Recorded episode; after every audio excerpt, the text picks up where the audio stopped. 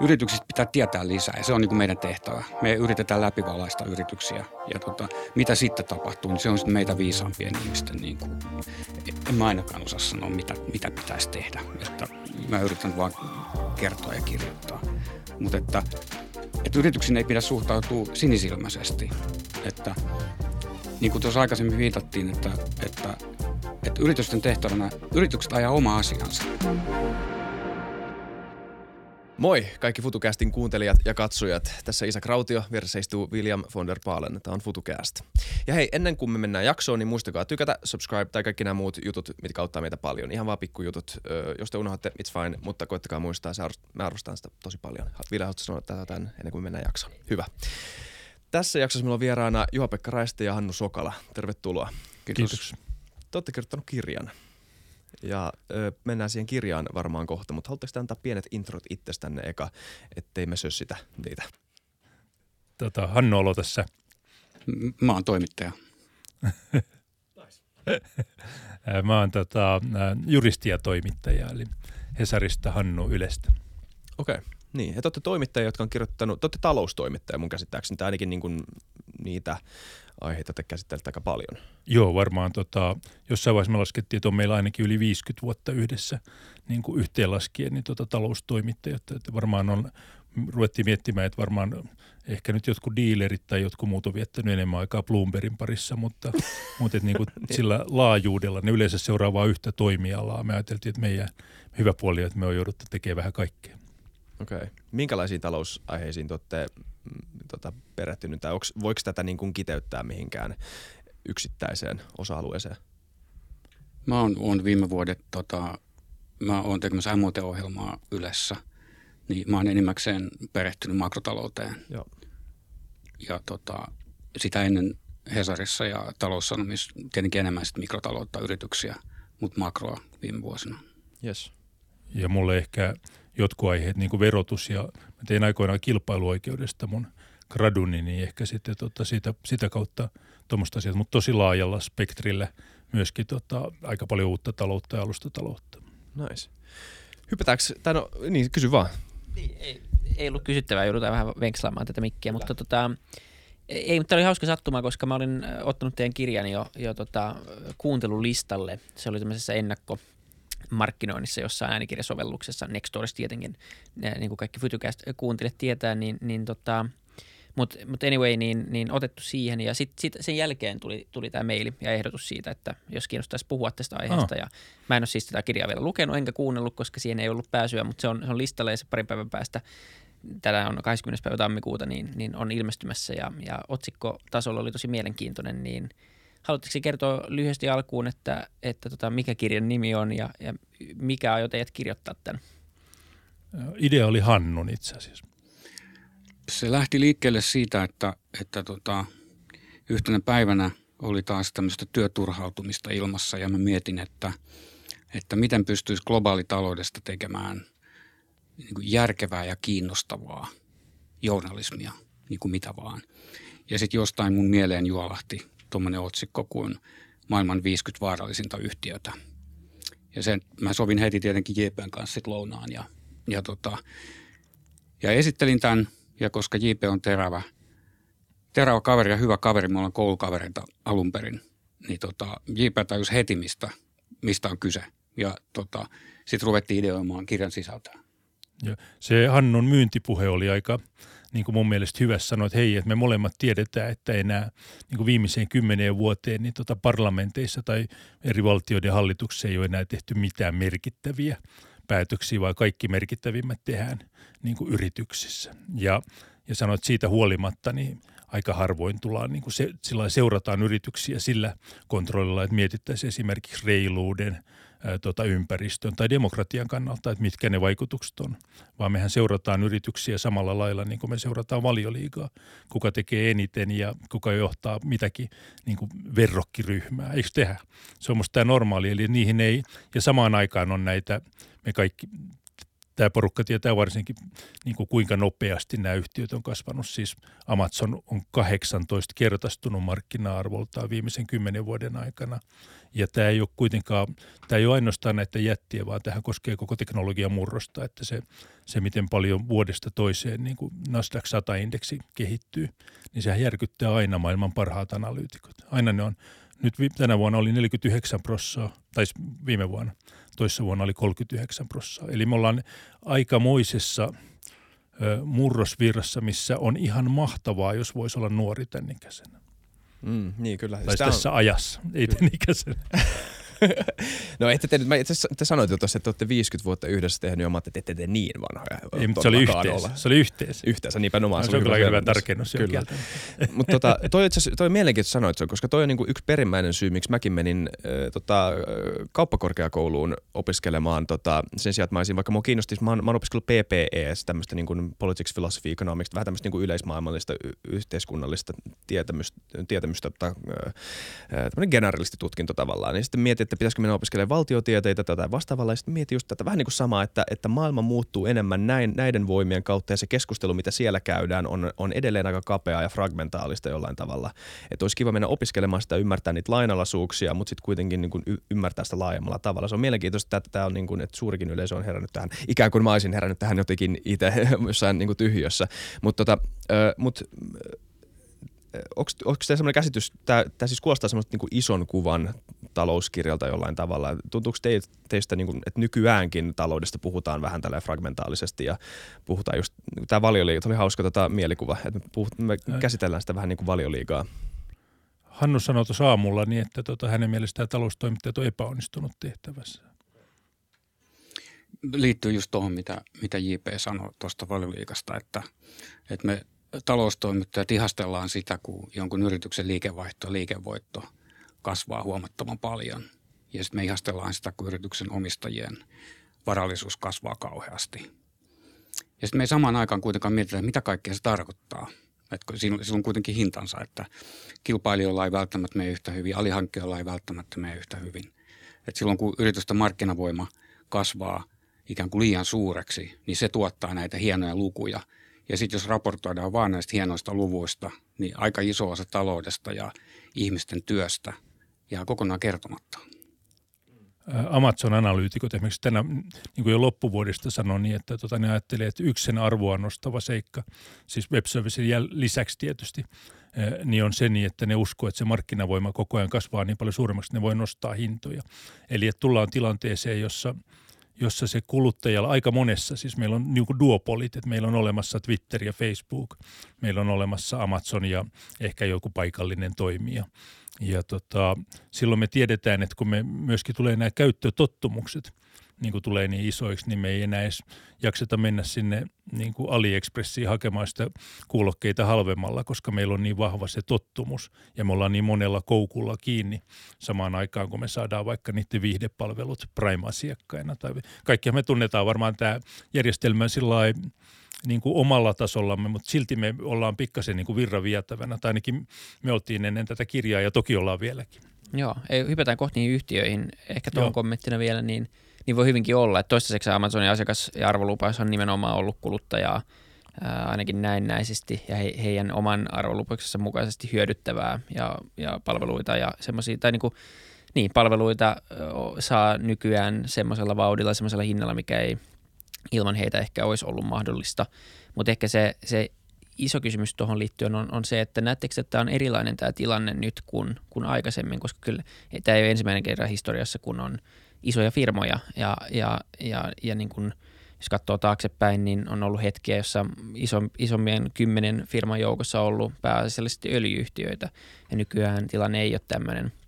Ja, ja vastaavanlaisesti niin, niin ennustetaan, että 2030 mennessä niin S&P 500, 500 menee aika uusiksi. Totta kai siitä ei ole mitään, mitään tietoa, että meneekö tosiaalisesti näin, mutta toistaiseksi niin innovaatio on aina kuitenkin syönyt ää, liian isoiksi kasvaneita firmoja, koska siellä tulee muut vastavoimat mm, tavallaan niin, muut vastavoimat tulee niin isoiksi, että, että se firma ei kykene enää siihen menestysreseptiinsä, joka on joskus perustunut varmaan tämmöiseen ketteryyteen ja innovatiivisuuteen jossain vaiheessa, niin, niin ne vaan ne kaatuu. Mutta onko tämä tilanne jotenkin erilainen nyt sitten, jos miettii Google ja Amazonin kaltaisia firmoja? No, no jo hyviä pointteja. Tota, niin kuin se, mikä tähän aikaan ehkä tuo lisää maustetta on se, että, että tämä globaali talous on kuitenkin vahvempaa kuin se on ollut koskaan aikaisemmin. Sillä, että lähes kaikki ihmiset, varsinkin länsimaissa, mutta myös monissa kehittyneissä maissa on täysin kiinni tässä globaalitaloudessa. Niillä paikallistalouksilla ei ole silleen virkaa niin kuin oli joskus aikaisemmin. Ja, ja tota, kun raha liikkuu vapaasti maasta ja maanosasta toiseen, niin sen seurauksena to, niin kuin sy- syntyy väkisin erilaisia ilmiöitä, joita on, tota, joita on hyvin vaikea kahlehtia mitenkään. Ja aikaisemmin historiassa on ollut, on ollut erilaisia kauppakumppanioita, on ollut valtavia öljyjättejä, mutta silti niiden vaikutus on ollut, ollut paikallisempi kuin nyt tämän hetken suurimmilla korporaatioilla. Toinen aivan olennainen ero mun mielestäni, tai lähinnä veikkauksena, on se, että tota, kun aikaisemmin oli myös öljyjättejä tai joku muu, niin nyt maailman kymmenestä yhtiöstä, niin sieltä tota, kahdeksan on siis puhtaasti tämmöisiä tietoja, jopa tietohallintayhtiöitä, niin kuin Tencent on vähän siinä rajoilla, mutta muilla on kaikki niin kuin pilvipalvelut, että siellä on sitten siellä on Saudi Aramco ja sitten siellä on olemassa, joka nyt on myöskin erittäin suuri sijoittaja. Ja sitten siellä on tota Tesla, joka jollain tavalla on tietysti ihanin näistä niin, kuin, niin, tota, niin omalla tavallaan niin kuin tämmöinen äh, niin kuin ohjelmisto ja uusia ja aika ja kaikkea muuta. Mutta nämä kaikki muut on siis äh, yrityksiä, jotka hallitsee reaaliaikaista tietoa. Ja mä luulen, että niin kuin nimenomaan teidän porukassa niin kuin ymmärretään paremmin kuin monessa muussa. Että esimerkiksi se, että joku Ant Group, niin kuin huomataan, että se listautus jäisi 350 miljardia, josta itse asiassa vielä puolet voisi hyvinkin olla tota Jack Maan hallussa, jolloin sitten olisi niin kuin ylimästi maailman rikkain. Niin se päätetään yksinkertaisesti niin kuin yhdellä käskyllä, että se anti lakkautetaan ja sitten tehdään niin kuin ankeampi firma. Sen takia, että ymmärretään, että koska silloin se reaalinen aikainen tieto hallussaan – jolla se pystyy näkemään, että meneekö enää Trump-naamari tänään kaupaksi missään vai voiko sitä jotain firmaa luotottaa. Että se on tavallaan tehokkaampi kuin mikään pankki. Niin yksi meidän tämän kirjan ihan keskeisiä havaintoja on se, että nämä suuret yhtiöt tai nämä jättiyhtiöt, niin kuin superyhtiöt, niin kuin me ehkä sanotaan, niin niillä on myöskin tota, koko ajan semmoisia multipeleitä, semmoisia niin laskentakoodeja, jolla ne pystyy näkemään, että jos sanotaan, että mä oon vaikka arvosijoittaja ja mä osaan katsoa jotain PE-lukua ja ehkä jotain semmoista niin kuin retentiota, että kuinka moni palaa asiakkaaksi, niin silti niiden näkymä siihen, että mikä on oikeasti arvokasta, niin me on nähty se WhatsAppin ostossa aikoinaan Facebookissa ja niin kuin historia on täynnä, mutta mun käsitykseni siitä muutoksesta, mikä tavallaan, miksi nämä voi olla pysyvämpiä – niin on se, että näillä on, kun ennen oli öljykultaa, niin näillä on oikeasti nyt se tieto. Ja ennen tätä kirjan tekemistä me oltiin aina sitä mieltä, että tämä tieto on nykyajan kulta. Että oli jotenkin semmoinen latteen fraasi ja mä en ainakaan henkilökohtaisesti ymmärtänyt – niin kuin ollenkaan, mitä se tarkoittaa, paitsi että tekoäly ja bla bla bla. Mutta tota, tämä kirja avasi meille niin kuin näiden, kun sai kaksi viikkoa tutustua vai johonkin softbankiin, joka myös muistatte varmaan suurin hyöty ja kuitenkin Supercellista niin kuin osasi oikeaan aikaan mennä katsoa tai PE9, että vaikka noin menisi pankoville makaamaan loppujakseen, niin mä saan tuosta pois niin kuin omani ja niillä. Ja tämmöis, kaikille ei ole tuota näkymää. Ja nämä on musta niinku, tämä on se suuri, suurin ehkä muutos. Ja meidän kirjassa puhutaan aika paljon myöskin siitä, että killzoneista, siitä, niin, että miten muut pääomasijoittajat ei uskalla mennä niin kuin niille aloille, missä ne tietää niin, että tota, että oho, että nyt Amazon päättikin ruveta vaippavalmistajaksi, että meidän on paras nöyrtyä. Ja näissähän usein voi riittää tavallaan se markkinavoima, se, että ne tietää, että okei, että älkää tulko tänne. Toki siellä aina en mitenkään väheksy Elon Musk-tyyppisten niin kuin ihmisten kykyä tai jonkun muun, mutta tota, se koko ajan on heikkenemässä, koska nämä jätit kasvaa niin isoiksi. Siksi niihin on niin kuin ollut hyvä ollut sijoittaakin ja on ehkä jatkoskin. Kyllä. Mä voisin ehkä jatkaa vielä tuosta Jack Maasta ja Alibabasta, koska se on erittäin hyvä esimerkki siitä, että minkälaisilla panoksilla globaalitaloudessa pelataan. Että niin kuin JP sanoi, niin tota – hallitus, eli siis Kiinan kommunistipuolue yhtäkkiä päätti, että, että listautumissuunnitelmat pannaan jäihin.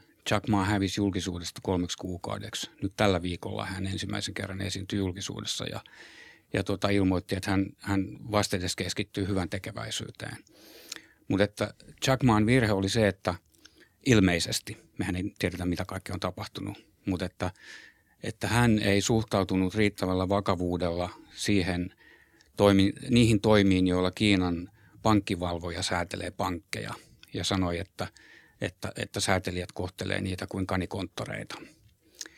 Ja tota, eli, eli pitää niin kuin liian, liian, liian löysällä, millä oli tietenkin suora vaikutus, koska hän, hän haluaa olla niin kuin maailman suurin pankkiiri. Mutta että tämä musta osoittaa sen, että maailmassa on yksi taho, joka pystyy saamaan globaalijätit kuriin, mutta ei niitä kaikkia. Se on Kiinan kommunistipuolue. Ei, mutta, mutta kävin keskustelun eilen ihan täysin samasta aiheesta, että missä, missä esimerkiksi Bitcoin reguloidaan, missä sen voisi vielä ehkä reguloida, niin se on Kiina ainoa paikka koko maailmassa, ja missä on insentiivit myös reguloida. Ja se on, siellä oli jo kieltoja voimassa muutenkin, niin se on jo tapahtunut. Ää, ehkä toinen asia, mikä liittyy noihin niin kuin noiden yritysten arvoon, siis data on varmasti yksi asia, ja sitten toinen asia, mistä paljon puhutaan, on tämä englanniksi tämä network effect – Eli, eli nimenomaan kun me eletään globaalissa taloudessa ja mm, sä hyödyt oikeastaan siitä, mitä enemmän sulla on käyttäjä, mitä enemmän sulla on dataa. Ja kun ensimmäisen kerran sä voit olla paljon globaalimpi kuin aikaisemmin, niin se arvo, äh, esimerkiksi Googlen arvo ja arvostukset perustuu siihen ja siksi se kasvu on niin vaikea hillitä. Sama perustuu, tai samaan, samaan niin kuin asiaan perustuu esimerkiksi Bitcoinin kasvu ja mitä isommaksi se kasvaa, niin sen vaikeampi se on enää tai se, se, se, se kasvu syöttää sitä kasvua ihan samalla tavalla kuin jossain Amazonin tilanteessa. Ja se on, se voi olla tosi vaikea murtaa tämmöinen niin network effect sen jälkeen, kun se on luotu. Et se tuntuu aika semmoiselta, no arvosijoittamisessa puhutaan myös tämmöisestä moat, moatista, että sä pystyt rakentamaan semmoisen vallihaudan sun firman ympärille, niin se tuntuu olevan yksi niistä isoimmista nykyajan moteista tämä, just tämä network effect. Nyt tuli paljon englanninkielisiä sanoja, koska mä luen aina vain näitä englanniksi, mutta joo. Ja, mutta verkostovaikutus on tosi iso asia kyllä tässä nykytaloudessa. Ja se johtaa juuri, se johtaa semmoisiin tuloksiin ja tulokulmiin, joita ei ole aikaisemmin nähty. Joo. Toi Vesa Puttonen professori tätä sanoi hauskasti siitä, että jossain vaiheessa kun oli taas normaalisti Suomen Pankin väki kiruamassa, että näihin, näihin uskomusjärjestelmiin ei ole mitään syytä uskoa ja, ja tota, kuitenkin tavallaan ne on louhittavaa ja niissä on joku raja toisin kuin, niin kuin nykyisissä kultakannasta irroneista muista valuutoista, joissa sä vaan väännät hanaa. Eli tavallaan, että jos ajatellaan, että valuuttamäärät nousi 20 prosenttia koronajohdosta, niin tavallaan loogista, että silloin, jos meillä on olemassa kirotut kryptovaluutat, niin kuin monen mielestä, niin, tota, niin että niiden suhteellinen arvo nousee selvästi. Mutta Puttonen sanoi hauskasti tota Hesarin haastattelussa itse asiassa, että, että ehkä sinä päivänä sitten, kun kerrotaan, että mikä on – että mikä on niin kuin jenkkitaalan arvo bitcoineilla. Niin siinä vaiheessa voidaan nähdä, että tilanne on vähän kääntynyt päinvastaan. ja se, on, se on musta tavallaan tuon network-efektin se niin kuin ihan mahdollinen lopputulema. Kyllä. Miten, näet, miten te näet tämän ö, alati globalisoituneen talouden vaikutuksen tota, niin maiden – suvereniteettiin ikään kuin ja tämmöisiin niin kuin insentiivistruktuureihin, jotka ohjaa sitä, mihin suuntaan maailmanpolitiikka ja, ja vastaavalliset asiat menee. Mä en tiedä, liittyykö tämä, kun sä sanoit, että valtiotasolla ei ole tapahtunut mitään vuosikymmeniin, liittyykö se tähän, että, että tämä niin globalisoitunut talous on tavallaan muuttanut insentiivistruktuurit paljon enemmän semmoiseksi monitahoisiksi ja vaikeammin tasapainoteltaviksi? Joo, toi on kyllä toi on siis tosi iso, iso kysymys ja varmaan niin kuin juuri sen ytimen äärellä ollaan, että kysymys siitä, että, että, että voidaanko taloudelle tehdä enää mitään. Sehän se voisi olla niin kuin yksi tapa hahmottaa sitä kysymystä. Ja tota, musta tuntuu, että, että, että hyvin pitkälti niin tota, ei voida tehdä mitään. Että koska pääomat liikkuu vapaasti, niin, tota, niin, niin siitä seuraa näitä muita asioita. Ja tota, ja on, on, on aika vaikea nähdä, että, että minkälainen muutos siihen voisi tulla. Että millaista niin kuin pääomaprotektionismia mm. niin kuin voitaisiin harjoittaa. Se romuttaisi niin suuren osan kaikesta.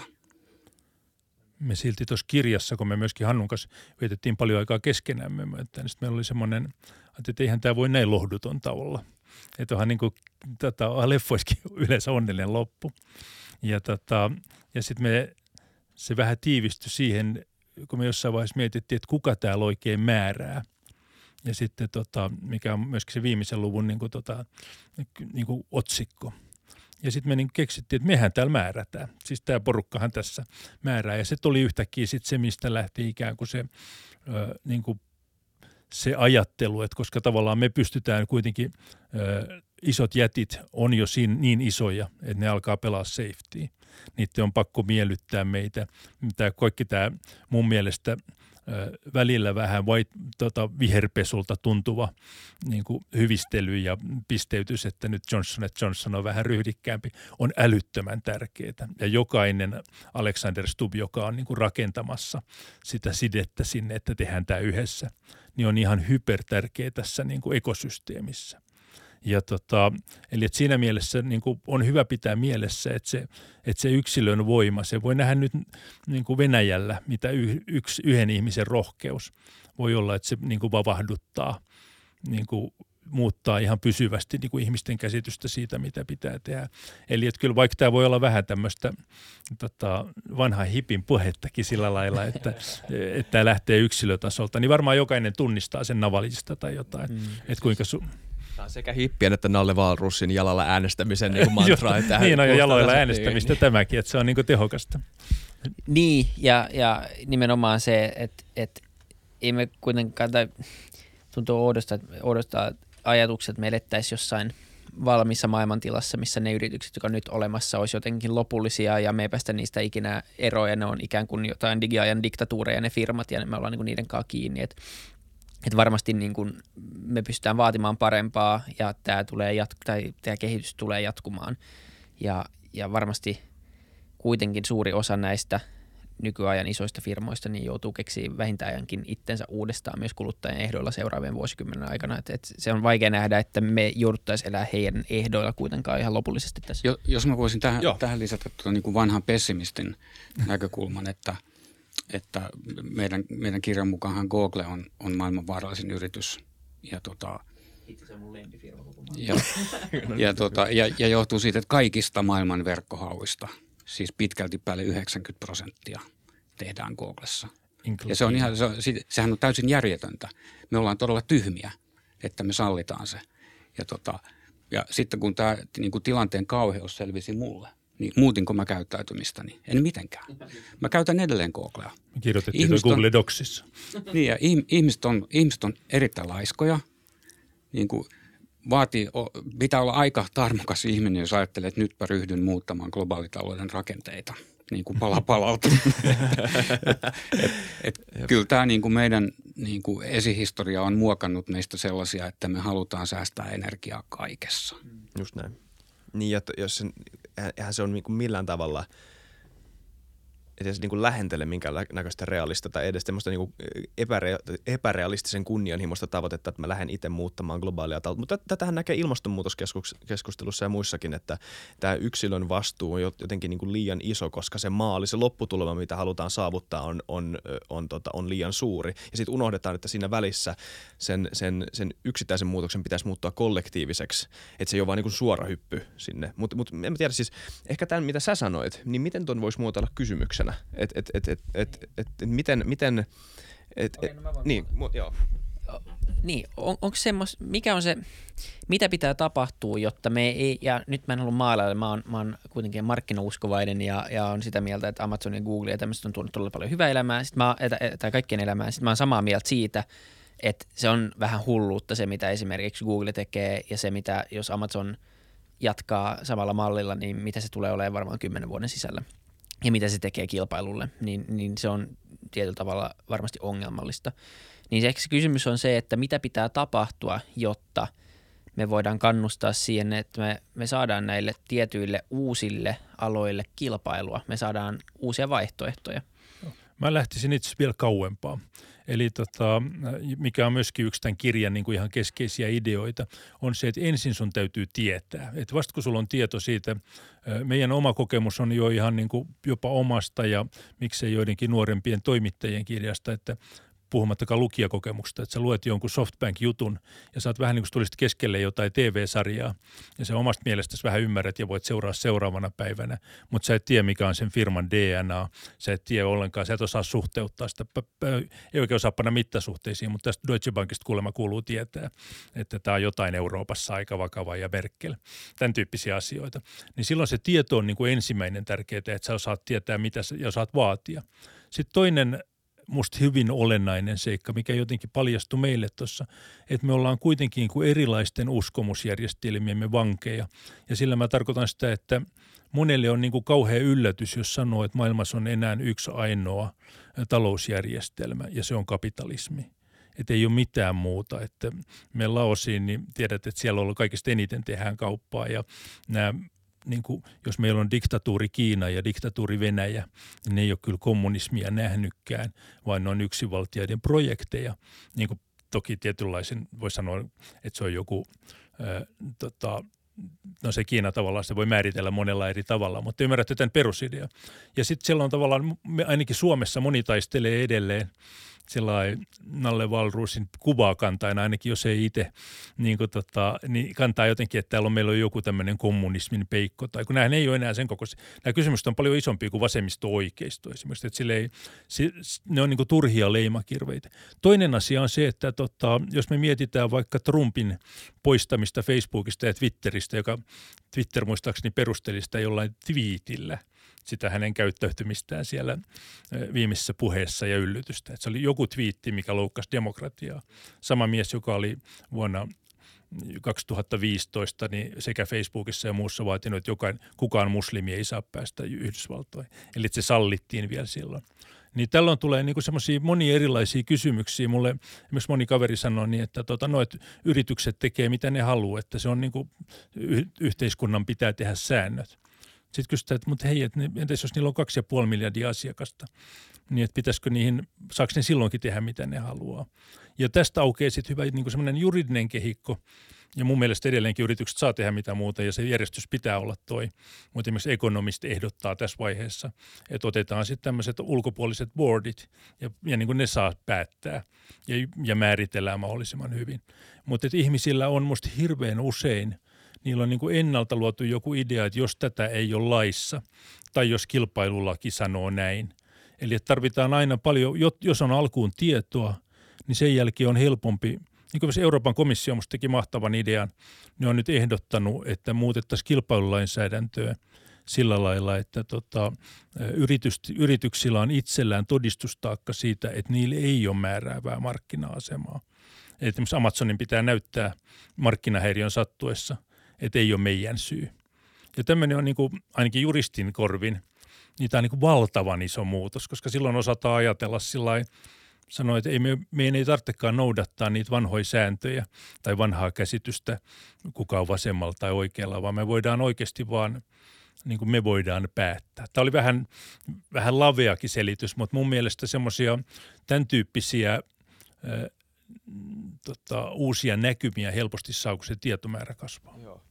Ja jos ei, jos ei mitään muuta, niin ainakin semmoinen kiintymäkohta, on ihan selkeä, että niin kun, kun puhutaan taloudesta ja, ja siitä, että miten, kuinka suppeasti siitä puhutaan ihan hyvistä syistä, koska siis meillä on ollut tämä, niin tämä shareholder, tota, mä en muista mikä se obligation, missä niin se, se juridinen termi sille, että pitää, pitää tehdä tuottoa shareholdereille, niin kuin, tota, osakkeenomistajille ja, ja, ja se johtaa tämmöiseen, niin kuin, se johtaa semmoiseen logiikkaan, missä mahdollisimman suppea ja simppeli toimintatapa edesauttaa kilpailua ja, ja siksi niihin halutaan keskittyä. Ja, ja sitten kun aletaan puhua tämmöistä niin kuin asioista, jotka voisi laittaa tämmöisen niin CSR tai ESGn äh, tota, sateenvarjon alle, niin, niin, niin sitten se kritiikki on usein semmoista niin kuin, vähän semmoista niin kuin humilaista ajatteluväärintymää, että koska tämä tehdään jo tälleen, niin tätä pitäisi tehdä tälleen no, jatkuvasti.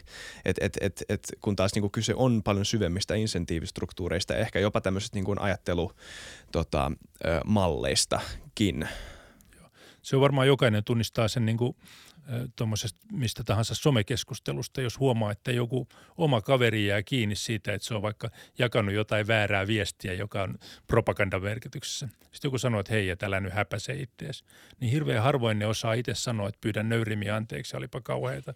Vaan sitten ne vetää jonkun excusein, jolla ne edelleen niin kuin kaivaa kuoppaa ja sitten se niin kuin tavallaan huomaa, että toivottavasti mä en itse toimi tuollain samalla lailla, jos mä jään niin kuin jostain ajatteluvirheestä kiinni. Ja Kyllä. Hei, mua kiinnostaisi tosi paljon kuulla niistä firmoista, Joo. että mitä te olette valinnut, koska maailmassa on tosi paljon firmoja ää, ja olisi kiva kuulla muutamia ehkä vähän erilaisia esimerkkejä. No mainitsitte Googlen ää, ja, ja tämän hakukonetoiminnon kautta.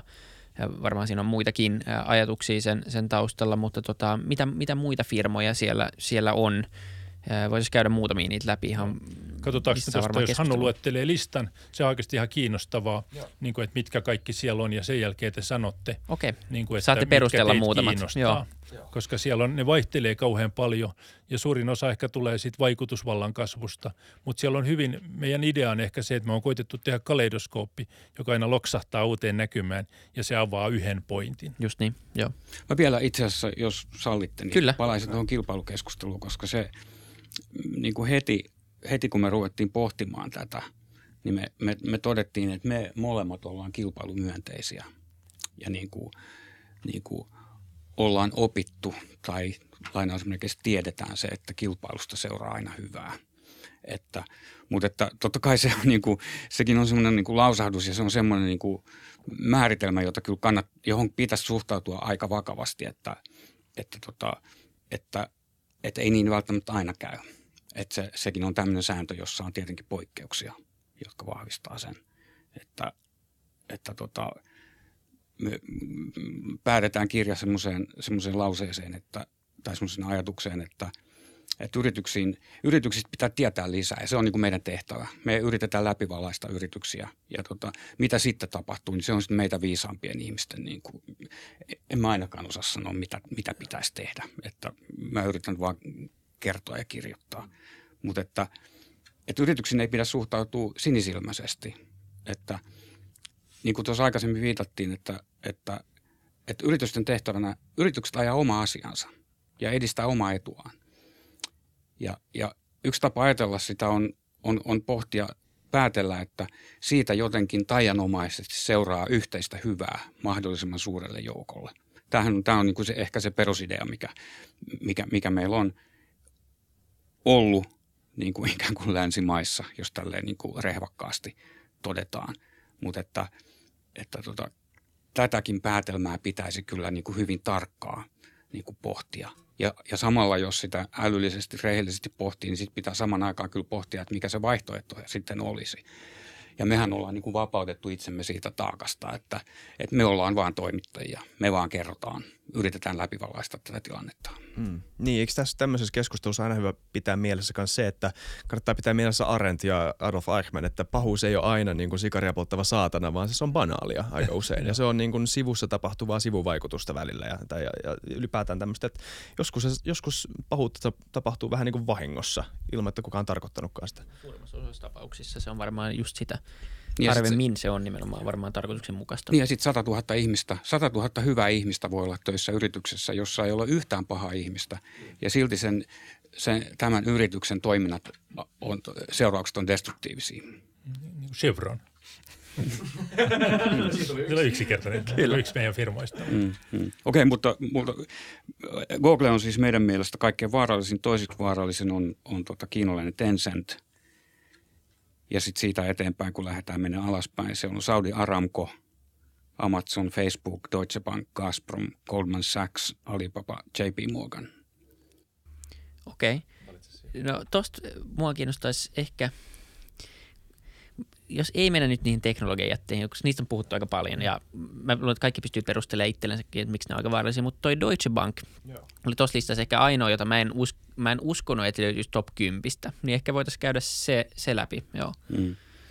Tota, sehän on, me, me ollaan siis nimetty tämä luku Deutsche Bank 2. mätä Euroopan sydämessä josta tota me, Mä otin me, keskust, me keskusteltiin tästä ihan loppuun asti ja, ja tota, sitten lopuksi mä jouduin jo, jo niinku perustelemaan, että... että mä olin libelijuristina siellä. Joo, että angloamerikkalaisessa talouslehdistössä tämä meni aivan tuosta vaan, että siinä ei ole mitään niin, Yrityksiä ei voi kunnialoukata siis, tai niitä ei mm. voi solvata Joo. ihmisiä. Vaan. mutta sehän on, mutta Anna voi jatkaa Mutta mut että, et, sehän, siis sehän on traagista, mitä Deutsche Bankille on, on tapahtunut. Ja, ja se on traagista, millaiset seuraukset sit on ollut, sillä on ollut Euroopan taloudelle ja eurooppalaiselle politiikalle. Lähtökohtana oli se, että Deutsche Bank oli aikoinaan kunnianarvoisa saksalainen pankki kaikessa, kaikissa niin kuin hyvissä tarkoituksissa. Se oli, se oli vakaa, se oli turvallinen – se kasvoi hitaasti. Se oli mukana erittäin suuressa osassa saksalaisia yrityksiä. Autorahoitusta oli, Deutsche Bankin ihmiset oli niiden yhtiöiden hallituksissa ja muuta. Mutta sitten Deutsche Bankin osakkaat ja osa Deutsche Bankin työntekijöistä alkoi katella Lontoon Cityin ja New Yorkin Wall Streetille ja alkoi ihmetellä, että hei, että noilla kavereilla menee paljon paremmin kuin meillä – ne lentelee helikoptereilla ympäri kaupunkia ja yksityisjäteillä ympäri maailmaa ja ne tekee mielettömiä diilejä. Miksei me tehdä?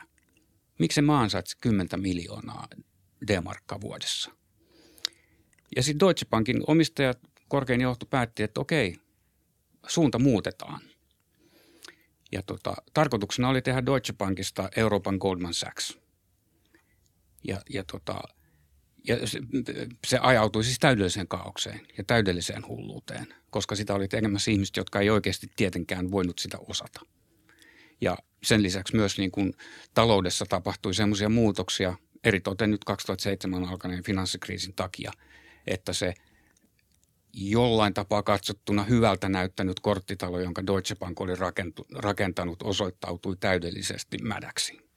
Ja, ja, tota, ja oli kaataa koko pankin. Ja toimivassa markkinataloudessa Deutsche Bankhan olisi kaatunut, mutta, mutta tota, se ei saksalaisille käy ja se ei niin kuin Saksan hallituksille tietenkään käy. Se arvovaltatappio olisi niin mieletön.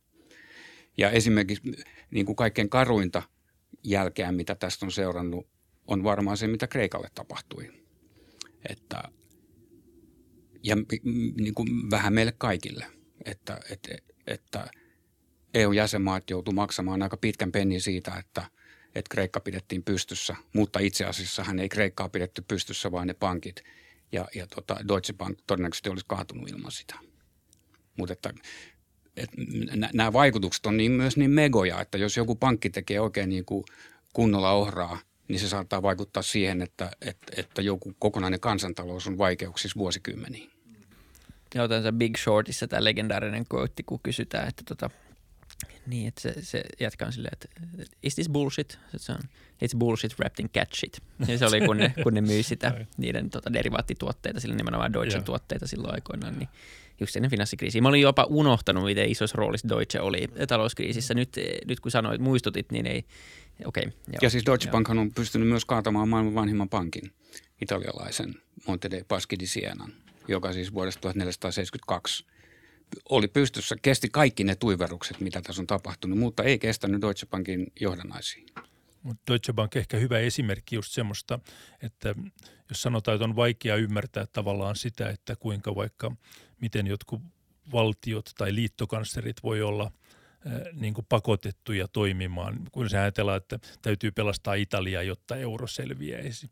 Mutta sitten jos sen taustalla onkin, että täytyy pelastaa Deutsche Bank, niin silloinhan tavallaan se, se hinta, mikä tulee sille niin kuin sinänsä ihan normaalin, sä oot paljon insentiiveistä, niin tavallaan, että jos sä huomaat, että niin kuin just sun lontoolaiset ja newyorkilaiset kaverit, ja niin kuin tavallaan, että ne on niin kuin kaksi leveliä eri tasolla kuin sinä. Niin kyllähän sitä koittaa niin kuin taapertaa kohti, mutta silloin tavallaan täytyisi olla tämä, niin kuin, täytyisi osata se peli. Että jos, jos haluaa olla niin kuin Blackstone, niin sitten pitää osaa ne metkut. Kyllä. Hyvä esimerkki. Mi- mitä, mitä muuta? Tuossa top 10 ei ollut muita yllättäviä, missä oli Gazpromia ja Facebookia ja Tencentia.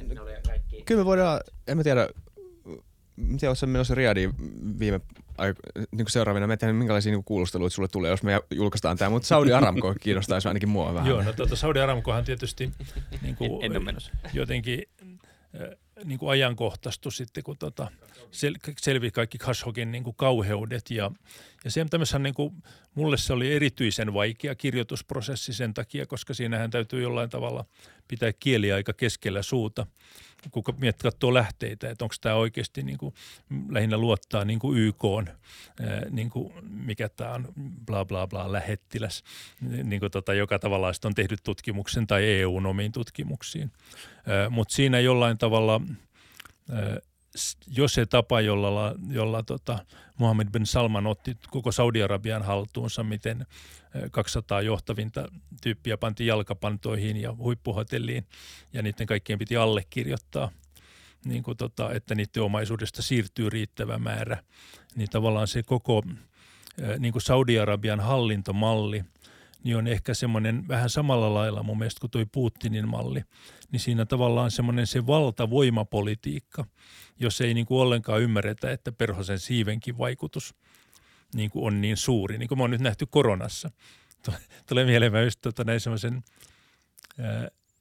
jossain uutisvirrassa oli semmoinen, missä oli kuva Jeesuksesta. Tämä vähän lipsahtaa, sori. Jeesuksesta, joka... joka Älä tota, nyt sano, että lipsahtaa. tuota, Jeesus sanoi, että hi bros, I've been on a holiday, what's up? Niin kuin Jeesuksen kuva. Ja sitten joku ostaa sille, että uh, somebody ate a bat and now I'm unemployed. Joka on siis musta semmoinen jollain tavalla kertoo, että millainen on nykyään niin kuin tämä verkostovaikutus ja miten kaikki vaikuttaa kaikkeen.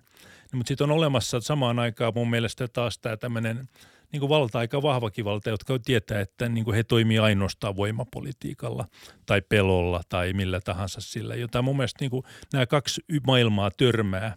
Nyt mainitsin, mainitsin aikaisemmin tämän Navalnin tavallaan jollain tavalla, että sinne ei niin kuin, ja se vanha porukka ei ikinä osaa mun mielestä laskea sitä niin kuin verkostovaikutuksen merkitystä ja sen hintaa.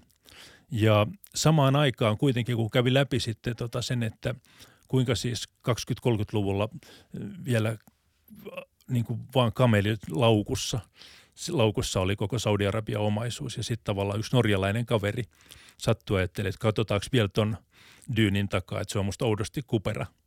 Ja sitä, se on niin kuin, sekin kerrotaan siinä kirjassa. Se on ihan ässä hyvä tarina, siis sillä lailla, että miten se sitten syntyy.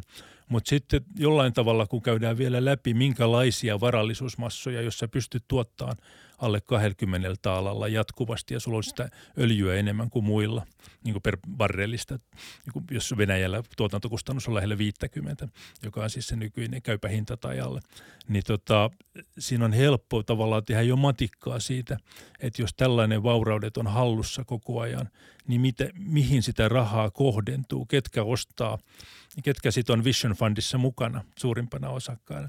Ja jollain tavalla, jolloin ymmärtää, että paitsi että nämä on niin kuin joka tavalla äärimmäisen väkivaltaisia ja kaiken maailman oikeusvaltioa ja muita ö, periaatteita halventavia, niin sen lisäksi ne on äärimmäisen vahvoja toimijoita, jonka takia sitten joku sankari, niin Masaishi Yoshison menee sinne niin kuin ensimmäiseen seminaariin ja sanoo, että me voitaisiin jo unohtaa tämä Khashoggi-juttu.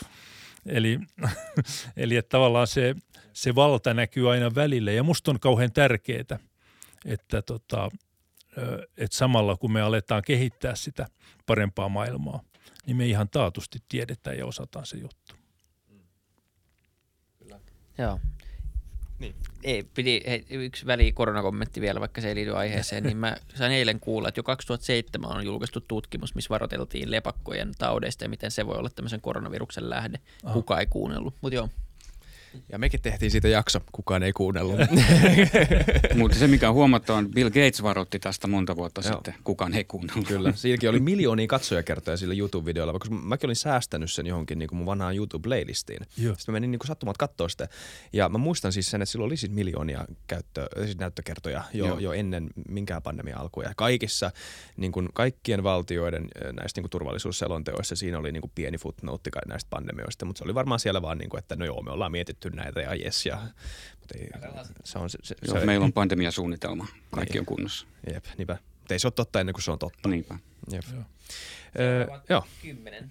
Se, seuraavat kymmentä on, täällä on tota, mä lausun näitä myös niin kuin suomeksi. Apple, BlackRock, Honhai, Microsoft, Koch Industries, McKinsey, Chevron ja sitten on tota CNTC, kiinalainen Walmart ja Boeing. Sä saat nyt poimia jonkun ensin.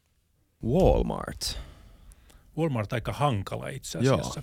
Joo. Walmart kuuluu tähän samaan niin kuin satsiin kuin tota Lidl tai ehkä jopa Ikea, eli tota, keskiluokalle tota, ja hintahaukoille aika rakastettavia yhtiöitä, koska ne niin kuin pystyy samaan aikaan niin kuin saamaan halvempaa hintaa aikaiseksi. Eikö se ole? Eli että se perusidea. Sitten jollain tavalla Walmartissa käy vähän samaa ehkä kuin Amazonissa kuitenkin niin kuin Yhdysvalloissa. Eli jollain tavalla, että sitten kun ö, on helppo sanoa niin, että tota, jos ö, ei ole ammattiyhdistysliikettä ja jos ei ole, niin kuin, on olemassa yhteiskunta, jossa järjestä, työntekijöiden järjestäytymistä katsotaan esimerkiksi pahalla, tai tota, ainakaan lainsäädäntö ei sitä kauheasti suojele, niin silloin, jos sä haluat pärjätä Amazonina ä, Walmartia vastaan tai päinvastoin tai muuta, niin sen niin kuin varmaan pelaat niin kovaa kuin pystyy. Ja tämä johtaa sitten taas siihen, että tota, henkilöstön asema on niin kuin tosi kurjaa ja joutuu tulemaan niin kuin kahden viikon koronasairasloman jälkeen takaisin töihin tai ei ole pissataukoja. Te tiedätte tämän, jos te luette anglosaksisia lehtiä, niin, niin kuin tavallaan tämä kritiikkihän on aika tuttu. Se toinen Walmartin niin kuin ongelma, joka on siis liikevaidolla mitattuna, musta maailman isoin yhtiö, siis isompi kuin öljyyhtiö, niin tota, on sitten tietysti jälleen niin kuin Waltonin perheen kauppatavoissa ja siitä, että miten tämä on tehty. Ja siinä osittain voi aina sanoa, että kyllähän isot firmat aina tekee niin, että Brasiliassa nyt tuli tehtyä tota, sitä ja tätä. Mä en, nyt täytyisi olla New York Times aina niin kuin sitaattina, niin mä en, en käy ihan suoraan detaljeihin kiinni. Mutta tavallaan toisin sanoen se on aika kovaa se tapa, millä ne etenee. Ja, tota, ja sitten se se perusidea, että mennään jonnekin niin kuin paikalliseen Kouvolaan, pannaan siihen lähelle tota, ää, iso halli, ää, tapetaan sen ää, tota, pikkukaupat sieltä niin, että kaikki siirtyy tonne, lypsetään se kuiviin, kaikkien siellä alueella olevien palkat yleensä, niin kuin, ainakin sen niin kuin, niin kuin tavallaan kaupankäynnissä olevien palkat laskee. Ja sitten 12 vuotta myöhemmin todetaan, että tämä on niin kuin, tästä tulikin tällainen kuolevaa maaseutua tästä seudusta, mutta vähän niin kuin ABC, joka tekee viidessä vuodessa tuottaa itsensä ja rakennuksessa takaisin, niin se voidaan sulkea ja siirrytään toihin. Eli tavallaan myöskin tuhotaan, tuhotaan sitten niin kuin tavallaan sillä pelkällä talouden näkymättömällä kädellä ja sille ollaan niin kuin nopeimpia ja jollain tavalla kustannustehokkaimpia niin myöskin myllätään talouden rakennetta ja yhteiskunnan rakennetta niin kuin tavalla, mikä on vaikka vaikea sanoa, että niin kuin myöskin markkinauskovaisena, että tota, onko se, onko se niin kuin hyvä vai ei. Ja mä, mä niin kuin pallottelin sitä todella paljon ja, ja ehkä musta se kiinnostavat seikat sitten niin kuin käy läpi sen kirjan loppupuolelta, missä käydään enemmän sit keskustelua niin kuin laajemmin sit jo ihan puhtaasti varallisuuseroista, niiden kasvamisesta ja tota, siitä, että niin kuin, että mikä vaikutus siinä on jollain yksittäisille. Waltonin perhe on tietysti esi, niin kuin loistava esimerkki siitä, että, että miten varallisuus keskittyy. Ja se keskusteluhan on myöskin hirveän mielenkiintoinen, kun samaan aikaan tiedetään, että globaalisti varallisuuserot voi ikään kuin tasaantua – mutta sitten siellä ikään kuin koululuokan sisällä, niin kuin Amerikassa tai Suomessa tai muualla, niin ei tarvitse olla mikään kauhean ero, jos ymmärtää, että toisella on 100 miljardia. Ja esimerkiksi mun mielestä puhe siitä, että suhteelliset varallisuuserot ei kasva. Se, että jos niin kuin, jonkun, jolla on tuhat euroa, se saa 2000 euroa ja samaan aikaan ää, Antti Herli, jolla oli miljardi, niin sen, ar- sen on varallisuus nousee kahteen miljardiin. Et molemmilla on yhtä hyvä, kun toinen sai tonnia ja toinen miljardin. Niin musta se on aina niin kuin aika heikko argumentti, koska musta se toinen saa selvästi enemmän. Tuosta kaupan kilpailusta, niin tota, mä, mä oon itse sitä miettinyt sillä, että, että tota siis tosi niin kuin yksinkertaisella tavalla, että, että jos lähdetään sitten kilpailuun hyvää ja tota, niin kuin asiakas aina voittaa – niin, niin, tota, niin, niin voiko tai pitäisikö ajatella niin, että, että ruoka on kuitenkin niin kuin eri asia? Että se ei ole samantyyppinen tavara kuin jotkut DVD-levyt tai, tai mikrofonit tai mitä ikinä. Että, koska se, se kaupan hillitön hintakilpailu johtaa suoraan siihen, että siellä tuotantoketjun alkupäässä joudutaan vetämään mutkia suoraksi tai joudutaan tota, todella isoihin niin kuin yksiköihin, tehomaatalouteen, niin kuin teho, tehoeläintuotantoon. Ja, tota, ja se, se ei välttämättä ole niin kuin, kuitenkaan ehkä sitten hyvä asia. Ja musta tuntuu, että tämä on yksi niitä isoja asioita, jotka tulee tässä, toi, ehkä voin sanoa toivottavasti, niin kuin tulee kuitenkin kasvamaan, että, että ihmiset alkaa oikeasti ottaa selvää, että miten se safka meidän, meidän tota lautaselle päätyy. Mä väitän, että suuri, suuri osa ihmisistä ei sitä tiedä ja sitten ihmiset ei halua sitä ajatella, koska se on aika karua. On. Se, ja sitten aina kun tulee joku dokkari jonnekin Netflixiin, niin sitten siitä puhutaan vähän aikaa ja sitten palataan taas tapoihin. Suosittelen lukemaan nämä meidän lihafirmaluvut, ne on, ne on huikeita. Ei ole mun kirjoittamia. Tässä tämän kympin sakis alussa oli myös yksi firma, äh, kakkos- tai kolmas firma. Mä en ollut kuullut siitä firmasta. Mä en muista se nimi, Hoola alkava. Oliko se Honhai? Joo. Se tuota, parhaiten tunnetaan nimellä Foxconn. Okei, okay, no niin. Sitten. Eli Joo. siis maailman suurin elektroniikan sopimusvalmistaja, eli, eli alihankkija, jonka, jonka tota, niin kuin aivan uskomattoman julkeat kauppatavat ja toimintatavat on, tota, on pistänyt suuren osan Euroopan elektroniikkateollisuudesta polvilleen. Ja esimerkiksi kadottanut Suomesta puhelinvalmistuksen. Eikö ne ole tunnettuja näistä itsemurhaverkoista kanssa? tai tämä on ainakin tämä niin lööppi uutinen niistä. Ei ole lööppi. Ei, ole. Ei se, se oli ihan totta, että siellä tehtiin tota, varsinkin kahdessa isossa tehtaassa. Nämä tehtaat on siis ihan massiivisia, että siellä on satoja tuhansia ihmisiä töissä, siis yhdessä tehtaassa. Niin ne on pieniä kaupunkeja periaatteessa. Ne on pieniä kaupunkeja, joo. Kaupunkeja. Ja tota, jossa olot on tietenkin sit, niin kuin suht erikoiset näin meikäläisittäin. Ja siellä tehtiin paljon näitä, näitä itsemurhia. Ja tota, Honhain pääomistaja meni, meni paikalle, kun siitä tuli mediakohua. Ja tota, ensimmäinen toimi, johon yhtiö ryhtyi, oli, oli se, että sinne kutsuttiin, kutsuttiin paikallinen munkki manaamaan pahoja henkiä pois, että jos se auttaisi. Ja tota, sitten yritettiin käydä jonkinlaista dialogia.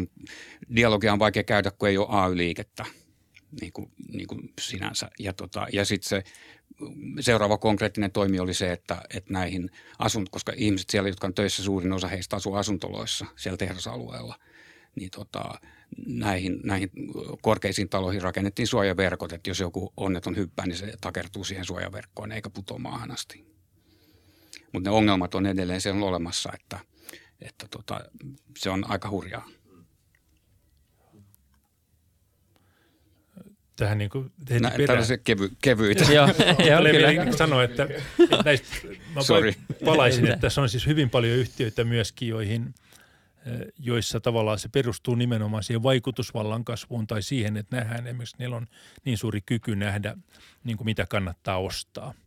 Ja tota, eli että jollain tavalla – siellä on paljon yhtiöitä, joita ikään kuin katsotaan sillä sijoittajan silpin ja ajatellaan, että näitä on niin kuin, jos nämä on näin talentteja, näitä on pakko olla vaarallisia, koska näitä, niin kuin, nämä näkee enemmän ja paremmin. Eli että se on niin kuin yksi kulma, että, ei ole, niin kuin, että se ei ole pelkkää, sanoisi kirjamme ei ole pelkkää itsemurhaverkkoa, vaikka siellä niin kuin moni asia kyllä varmaan niin kuin kylmääkin pikkasen. Niin, Softbank on aika niin kuin hyvä esimerkki. No, visionääri musta Softbank on jo semmoinen niin kuin, äh, tota, Mä itse aikoinaan ostin Softbankia sokkona sekä kun olin ostanut Supercellin, kun mä sain tietää jotenkin sen hinnan ja jotenkin niin kuin muka taloustoimittajana ajattelin, että ei ole paha. Ja sillä perusteella niin sitä oli tosi mukava, kun kaksi-kolme viikkoa pääsi perehtymään niin kuin siihen, kun mä uskon, että kovinkaan moni meistä sijoituspäätöstä tehdessään. Että ainahan se on vähän semmoinen, että kun reki ja kun kerran tulee upside, siis niin vähän sillä, niin mennään mukaan. Siis tämmöinen jos meillä on tässä bitcoin-sijoittaja, niin, niin en myönnä mitään. Pikkasen, pikkasen, pikkasen mennään niin kuin gut feelingilläkin, mutta tota, sitten se on todella mielenkiintoista, kun alkaa itse niin kuin huomata just jotain, että niin kuin tämän tyyppisiä asioita ne pystyy. Siis niin kuin, nehän voi olla just semmoisia, että sä oot vaikka pelimaailmasta oppinut, että jos sulla on tämmöinen koukuttavuus, että niin kuin, joka kolmas Voltin käyttäjä rupeaa käyttämään, jos se on alle 30-vuotias, niin sitä niin kuin säännöllisesti. Niin siitä on niin kuin helppo jossain vaiheessa ymmärtää, että okei, tämän valuaatio voi varmaan vaikuttaa tämäkin seikka. Ja sitä käydään mun mielestä siinä Sonin tarinassa aika paljon, paljon läpi. Toinen, mikä mun mielestä on semmoinen niin kuin erilainen kahdella tavalla, niin kuin erilainen tarina, Walt, The Walt Disney, Walt Disney Company, joka siis on paitsi niin kuin mainio, jos muistatte jo Walt Disney niin kuin aikojen alusta, niin, niin tietynlainen tämmöinen luovan neron tarina, mutta sen jälkeen niin kuin ihan häikäisevän niin kuin perättäisten onnistuneiden, niin kuin Eisner, Iger, tota, yritysjohtajien niin kuin idea, jossa on niin kuin aikaisemmin kuin muut tajuttu, että jos sä omistat meidän kaikkien niin kuin tarinat Krimmin saduista, sitten niin kuin Star Warsiin, Marveleihin, jotka nämä kaikki siis ostetaan. Aina mietit, että kaksi miljardia tosi paljon Marvelista ja sitten ne saa yhdellä, viimeinen Avengers taisi tuottaa joku 1,8 miljardia sillä per, per heti. Ja tota, eli että jollain tavalla tajuamalla sen, että mikä on arvokasta, että meidän tajunta ja meidän tarinat, ne mitä meille on niin kuin porattu meidän alitajuntaan, niin se on, niin kuin, se on todella arvokasta. Niin näiden asioiden tajuaminen, se on semmoinen luku vielä, missä on paljon jututettu niin kuin filosofeja ja psykoanalyytikkoja ja muita. Niin joo, tavallaan on menty niin kuin sekä nimenomaan näihin, mutta mä luulen ainakin, niin kuin, että voisin kuvitella, että sun tähän asti puheista mä voisin kuvitella, että se antaa sulle aika paljon, että siellä ollaan niin kuin Hanna Arendin äärellä ja tota, Marksin Bonaparte-esseessä ja Zizek tulee mainittua, mikä voi olla. Mutta sitten sanoa, että ollaan yhtäkkiä mennäänkin aika monta kerrosta syvemmälle, että ei mennä vaan siihen, että on olemassa disnifikaatio, missä kaikki on söpöä ja kivaa ja se on kannattavaa, mutta vähän ällöä. Eli että ei olla jäädä siihen tasolle, vaan niin kuin ikään kuin kerroskerrokselta mennään enemmän, että mitä meinaa se serialisaatio, että eurooppalainen tai itse melkein jokainen ihminen maailmassa, niin haluaa aina vaan lisää samaa.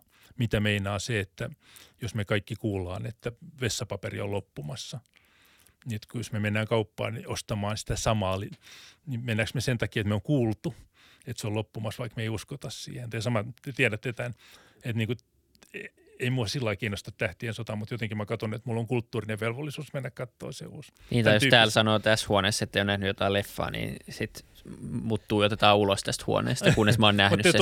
Mutta te tänne, siis tavallaan Kyllä. sä voit myydä tämän tyyppisiä asioita, joissa sä, sä myytkin sitä identiteettiä, sitä, että mä oon vähän niin kuin startup-heimoa tai Star Wars heimois piti sanoa. Ilman, että mä droppaan liikaa näitä näit nimiä, mitä tässä tulee, niin tämä on vähän tätä Adornoa, tämän culture industry. No, vähän. no hyvin lähellä, joo. Joo, joo. Niin, joo kyllä. Joo. Ö, Käy, kuinka paljon te haluatte käydä tätä listaa läpi? Minusta tosi jännää. Onko? No, on. Tuota, mä että voi, tuota, kuulijat voi kuolla, kun tämä kestää. En usko. Mä uskon, että muutamia esimerkkejä, niin moni varmaan haluaa lukea näistä lisääkin, joo, mutta tota, ainakin itse on kuuntellut. Pausea, pausea voi käyttää aina. Joo. jatkaa seuraavana päivänä. Mutta jos jatketaan tuota listaa tuosta Softbankista niin kuin, niin kuin tota vähemmän vaaralliseen suuntaan, niin sieltä tulee HSBC-pankki, sitten on tuo Walt Disney, brasilialainen JBS, sitten on Cargill, Huawei, Ryanair, Lockheed Martin, Bayer ja Visa on se Joo. seuraava. Visa, okei, okay, puhutaan Visasta. Äh, on Sekin on sun. transaktiofirma, maksuliikenne, miljardeja transaktioita. Joo ja eh, niin kuin semmoinen, jos miettii in, infralta, niin ja infralta on niin kuin todella tärkeä Joo. firma maailmalla ja tällä hetkellä. mikä on äh, Yhdysvaltain arvokkain pankki. Onko te tiedä, Bank of America, Morgan Stanley, äh, tota, JP Morgan.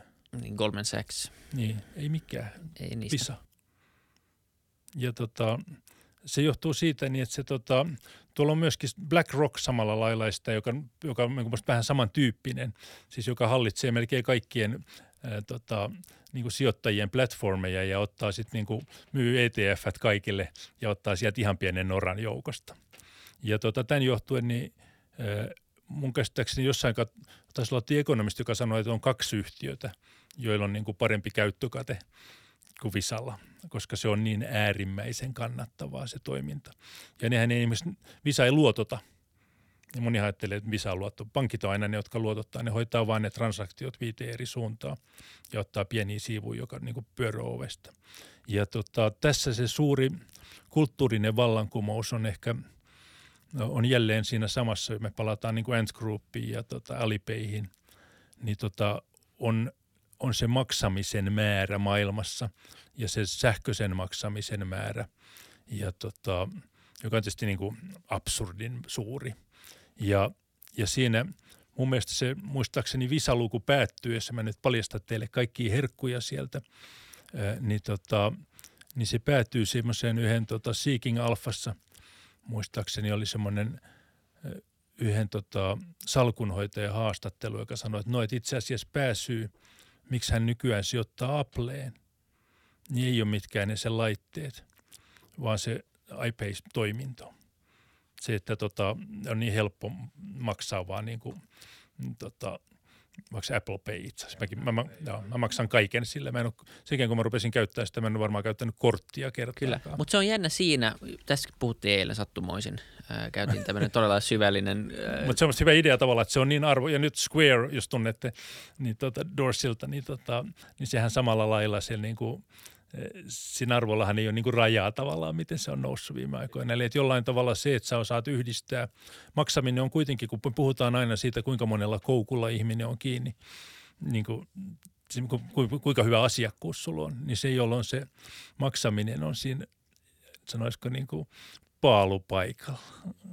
Mutta se on jännä, että esimerkiksi niin PayPal, PayPalin arvo ei ole laskenut tämän, näiden asioiden seurauksena. Esimerkiksi kun tuli Google ja Apple Pay, niin PayPal niin porskuttaa ja kasvaa entisestään. Totta, ja se, on, se on hämmentävää, miten se on vanha firma, no Elon Musk ja kumppanit silloin niin aikoi sitten jo sen per, perustanut.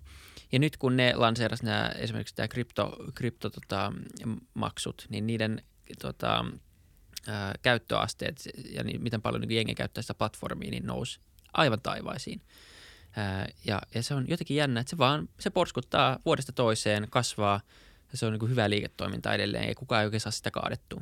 Mä oon itse ajatellut, että jos se voisi johtua, mä, mä pähkäilen samaa, enkä oikein tuossa tule mitään niin kuin vastausta siihen, mutta tota, vähän ajattelin, että jos se olisi vähän niin kuin pilvipalvelut, että jos siellä on vasta 5 prosenttia käytetty siitä potentiaalista, niin samalla lailla voi olla, että Helsingissä ei ehkä tajua, että käteistäkin on vielä olemassa. Mutta tota. Ja voisiko se olla niin, että se on myöskin niin potentiaalinen ostettava sitten jollekin kuitenkin, että se pysyy pystyssä. Niin voi niin, olla. Ihan sen takia. Jännä nähdä, mutta PayPal porskuttaa, mikä on ihan hauska. Se on hauska brändi ja se on jotenkin semmoinen symppiksi ollut firma. Se ei varmaan ollut teidän vaarallisempia yhteyden listalla. Empaattiset tiilit ja muuta. Joo, niin, tosi kiva mies. Niin, Peter Thiel, joo kyllä. Niin, mä tein niin kuin sillä että tosi, tosi empaattinen brändi. Hän ei liity siihen enää mihinkään. Niin. joo. Mutta ei ole mielistä. Ei. Ähm, hyvä. Onko seuraavat kymmenen? Otetaan vielä, otetaan Joo, pari. Okay. Nämä, on, nämä on mielenkiintoisia kyllä. Tämä on siis Uber ja sitten on Anheuser-Busch, InBev, MindGeek, LVMH, IKEA, UBS, BNP, Paribas, Academy, Glencore ja Norjan öljyrahasto. Okei. Okay. No mä oon kuvitellut, että noissa tietyt pätee vähän niin kuin sama argumentteja pankkeihin ja ehkä Norjan öljyrahastossa mä ymmärrän sen argumentin. Mutta en, sitä firmaa en tunne. Hannu voisi kertoa siitä. Joo, se on tota, Akademi tunnetaan parhaiten nimellä Blackwater. No niin. Joka tota, on, on, siis tämä, tämmöinen niin kuin yksityinen palkka-armeija. Ja, tota, ja Eric Prince-nimisen kaverin luoma yritys. Joo, joo tota, ja, ja tuntee kaikki Navy Sealit ja, ja, tota, ja niin kuin kuuluu siihen kulttuuriin. Ja tota, valtava onnenpotku – oli se, kun tota Yhdysvaltain johtanut liittouma hyökkäsi Irakiin.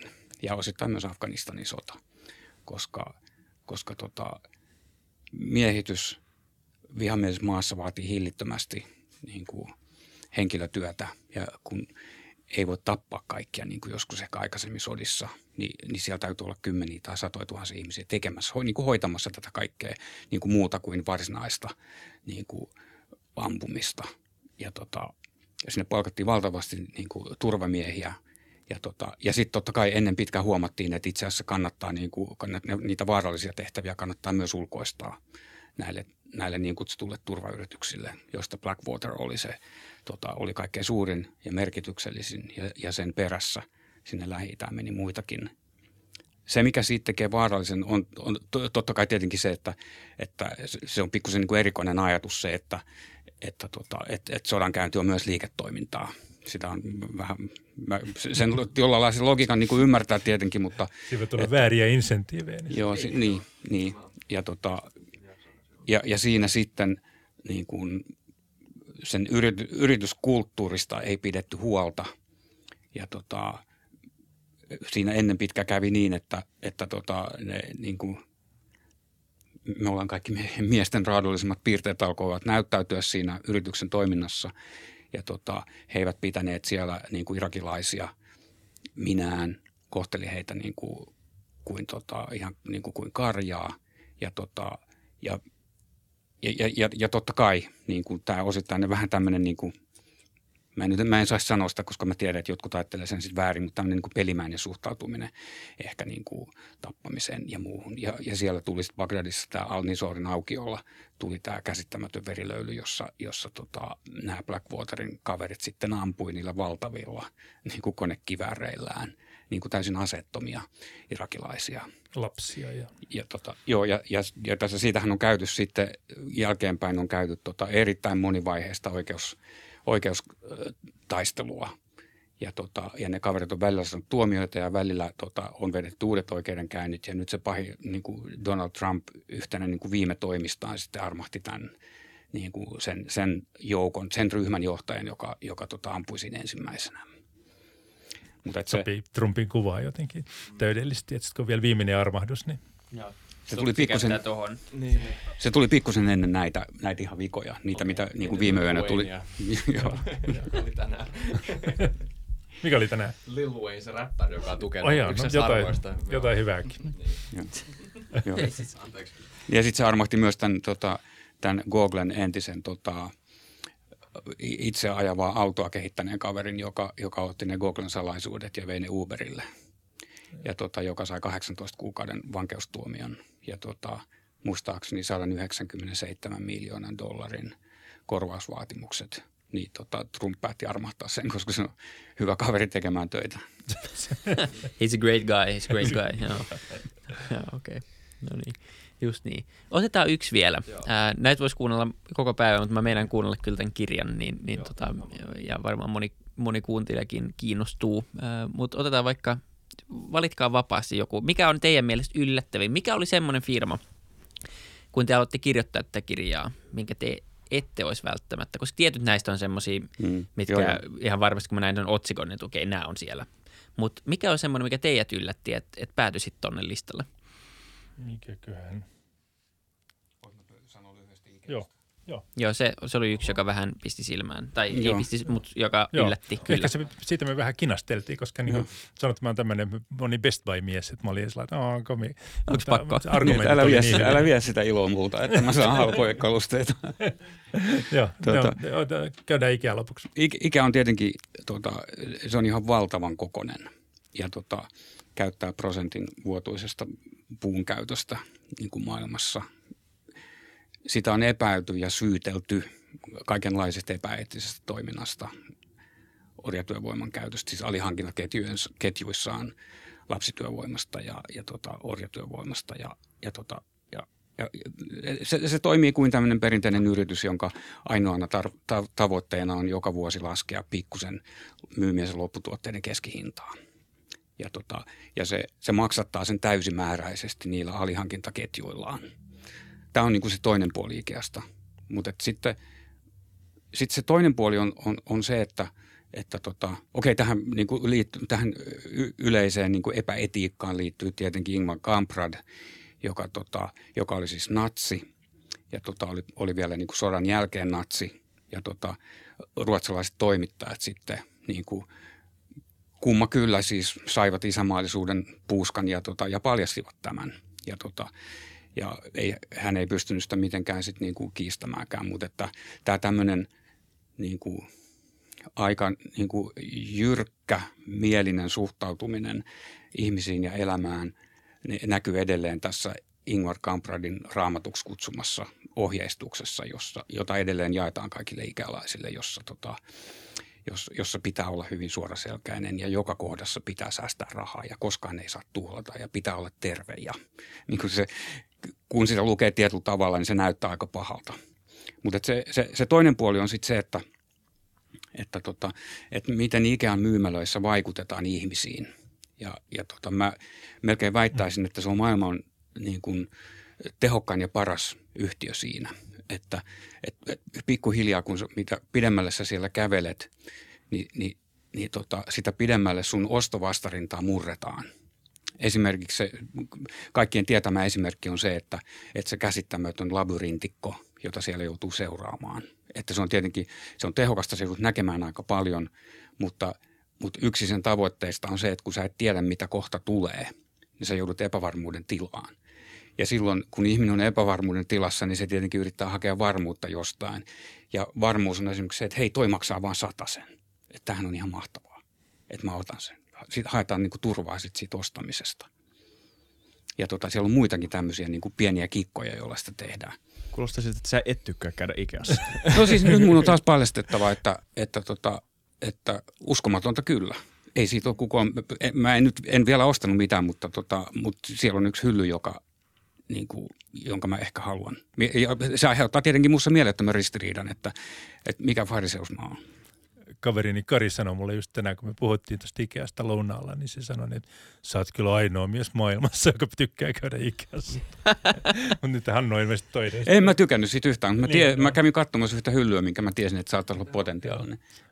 Ikeasta vielä semmoinen musta hirveän hyvä pointti, joka on siinä Hannun kirjoittamassa luvussa, niin tota, on se niin, että se Ikean perusidea osuu meistä niin kuin kaikista niin kuin tärkeimpään asiaan ja kaikista sitä, mitä me halutaan eniten suojella, eli koti ja perhe ja se oma porukka. Ja tota, se on mun mielestä tavallaan, että sen, koska kaik, niin kuin se turvallisuuden kaipuu, mikä on sitten, se on ihan sama niin kuin, miksi ihmiset lukee self-help-kirjoja tai mitä muuta, niin turvallisuuttahan ne aina hakee. Ja siinä tavallaan pohjoismainen Ikeahan on ihan – älyttömän hyvä. Ja sitten se näkyy siis tosi kummallisissa jutuissa. Tai sitä voidaan niin kuin, esimerkiksi se, että et, et minkä takia niiden kalusteiden kokoaminen on aika haastavaa. Niin, tota, niin se on osittain tarkoituksellista. Sen takia, koska kun sä tuot ne kotiin, omaan kotiin ja alat puuhata sitä ehkä muun perheen kanssa, niin silloin te teette jotain yhdessä. Se perhe toimii yhdessä. Ja, ja perhe ikään kuin, niin kuin ratkaisee sen ongelman silloin yhdessä. Ja mitä kauemmin siinä menee, niin sitä suurempi mielihyvä tulee siitä, kun se perhe on saanut sen pystyyn. Silloin se on jotain muuta kuin vain se sataisen hyllykkä. Se on teidän perheen aikaansaannus. Ja tämähän on mieletön oivallus niin kuin Ikealta, mutta tois, samalla niin kuin erikoista jotenkin. Niin, mulla on semmoisia ristiriitaisia tunteita tämmöisellä niin kuin yrit, yrittäjän näkökulmasta, että mä niin kuin samaan aikaan vaan ihailen että oi vitsi, että ne on niin kuin ne on ihan uskomattomia innovaatioita. Sama, sama on miettinyt, kun kävelee ikään läpi, että miettii, että niin kuin, tämä näyttää sekasorrolta ja siltä, että tässä ei olisi mitään järkeä. Sitten kuitenkin samaan aikaan mä tiedän, että näillä on niin paljon dataa ja niin paljon kokemusta, että tässä ei ole mitään sattumanvarasta. Ja miksiköhän ne on laittanut ton asian ton viereen ja toimiks toi oikeasti. Ja jos pystyy vähän niin laittaa, mennä sillä näkökulmalla Ikeaan ja sillä, että oikeasti päättää, että nyt mä en osta mitään, mä menen tänne vaan tutkiin, mm, mm. niin se on oikeasti aika mieletön paikka mm, mennä. Mm, mm. Se on totta, joo. Mutta tietysti jos olisi enemmän rahaa, niin mieluummin ostaisi Arne Jakobsenin tuoli vai mitä? Paljon mielellään. Näin on. Hyvä. Tämä on ollut todella mielenkiintoista. Tämä Kiitoksia, on... oli mielestäni tosi kiva jutella teidän kanssa. Joo, kiitos joo. paljon. Hyviä oivalluksia ja kysymyksiä. Kiitti, kiitos paljon. Kiitos. Pakko lukea tuo kirja. Pakko joo, ja siis maailman 50 vaarallista yhtiötä laitetaan eh, jotkut linkit varmasti meidän eh, jaksokuvauksen kanssa, niin löytyy. Ja mä otan ainakin kuunteluun ja varmaan jutellaan lisää tästä jossain meidän välisessä jaksossa. Ja kiitos kaikille kuuntelijoille ja katsojille. Kertokaa, että mikä on teidän mielestä maailman vaarallisin yhtiö. Palataan. Kiitos. Moi moi.